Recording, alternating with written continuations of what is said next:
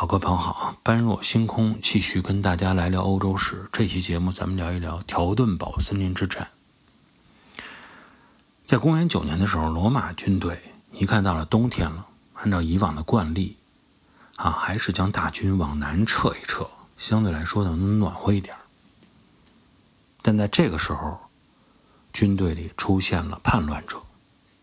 这个叛乱者是一个日耳曼人。实际上，罗马军团还是挺信任这个日耳曼人的，让他呢还成为整个其中一个辅助部队的指挥官。这位日耳曼将领的名字就叫海尔曼，曾经呢被授予了罗马骑士的勋章。在罗马人看来啊，罗马骑士勋章也授予你了，罗马的公民权啊也让你拥有了，你应该就是归顺于罗马了。不应该呢，在想着你是日耳曼人，还觉得你的民族呢，你应该去依靠。那野蛮人有什么可做的呢？但这只是罗马的一厢情愿的想法。海尔曼这个人啊，最终还是选择了要做一名日耳曼人。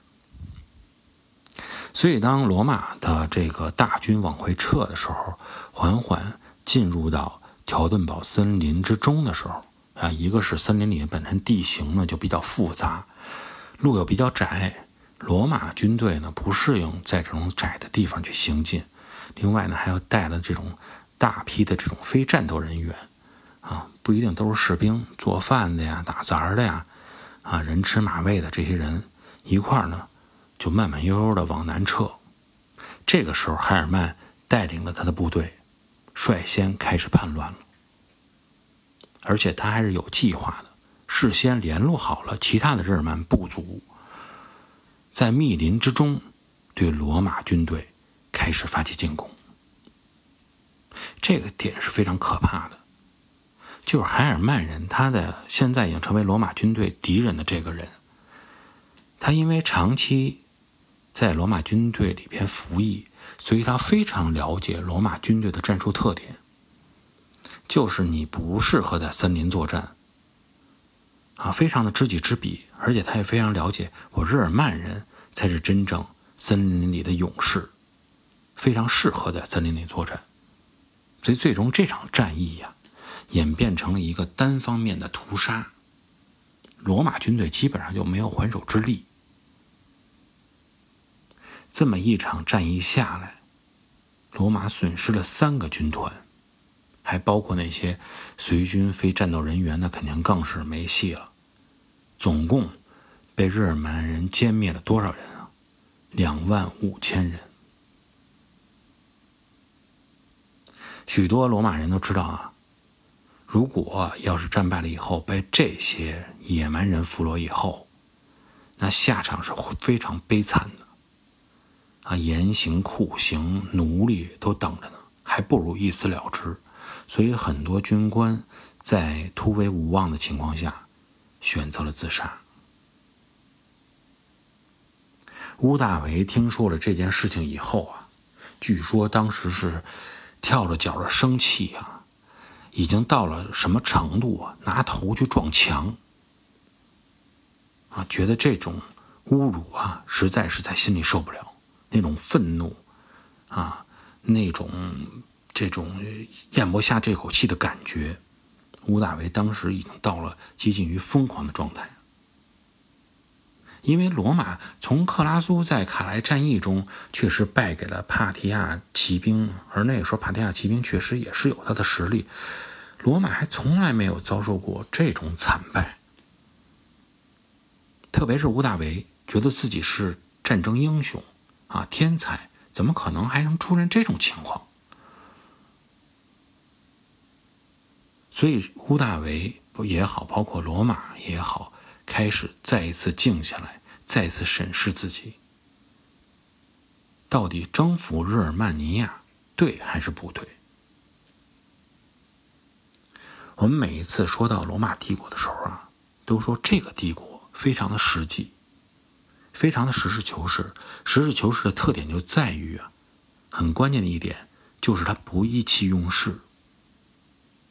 他在思考一件事情的时候，真的能静得下来，抛开自己的情绪不谈，冷静地分析这件事情究竟是做还是不做，利和弊哪个大哪个小。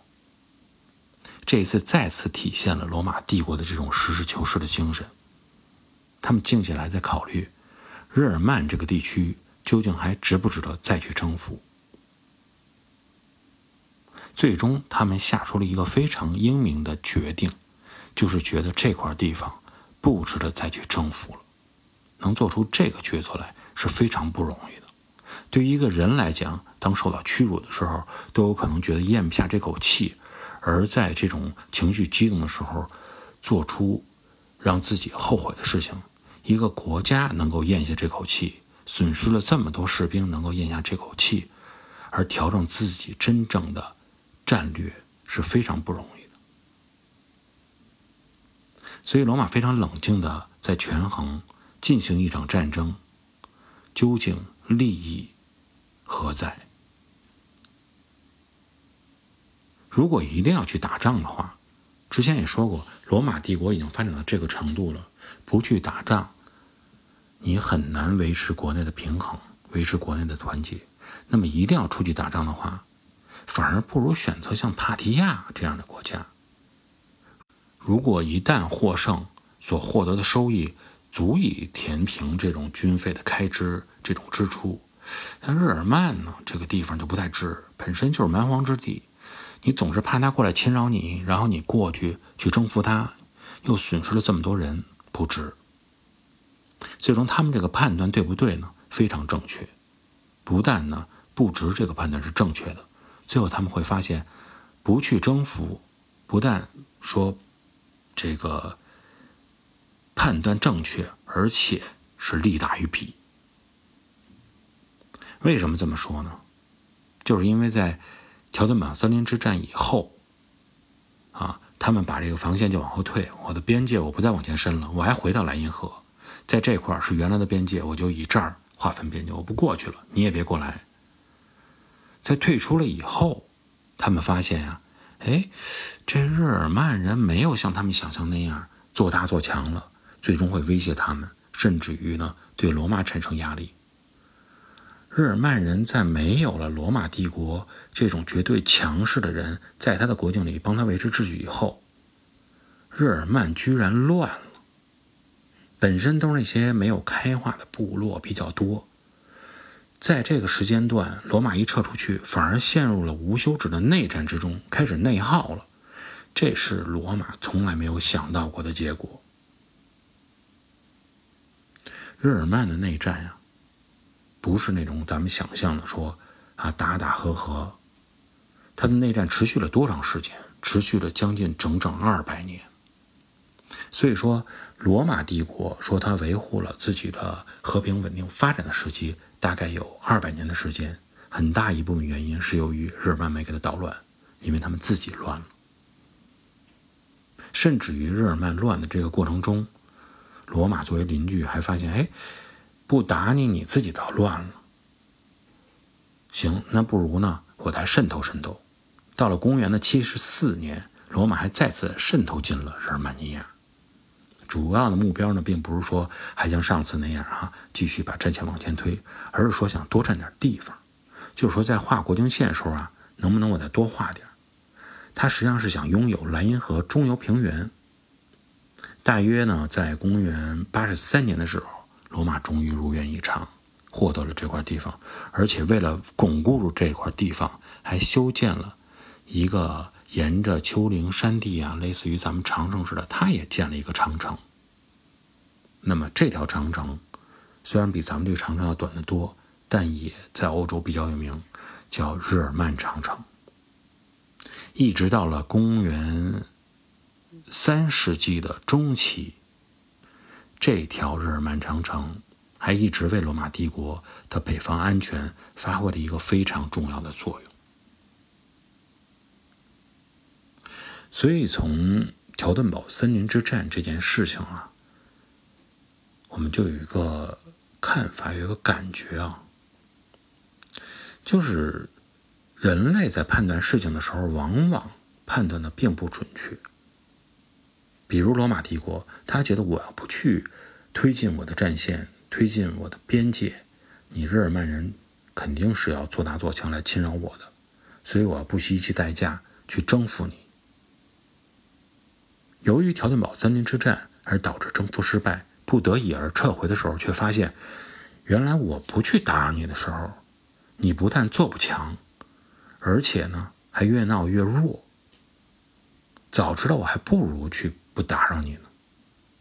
我没事给你去维持秩序，反倒让你呢变成一个统一的整体了。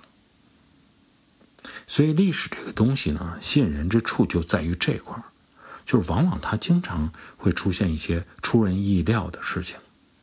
和你判断的截然相反，但深层次的感觉呢？实际上，这段事这件事情，我们去感觉就是说，你去干涉一个东西的时候，你要先考虑一下，你不去干涉它，它会形成什么样的后果，而且要多方面去考虑。有些时候，类似于这种道家的思维方式啊，无为而治。你不去打扰他，反而可能呢会朝着你想让他发展的方向去发展。你有时候啊，非要去人为的干涉这件事情的时候，往往结果未必能让你满意。好吧，今天呢这期节目咱们就先聊到这里，我们下期节目再见。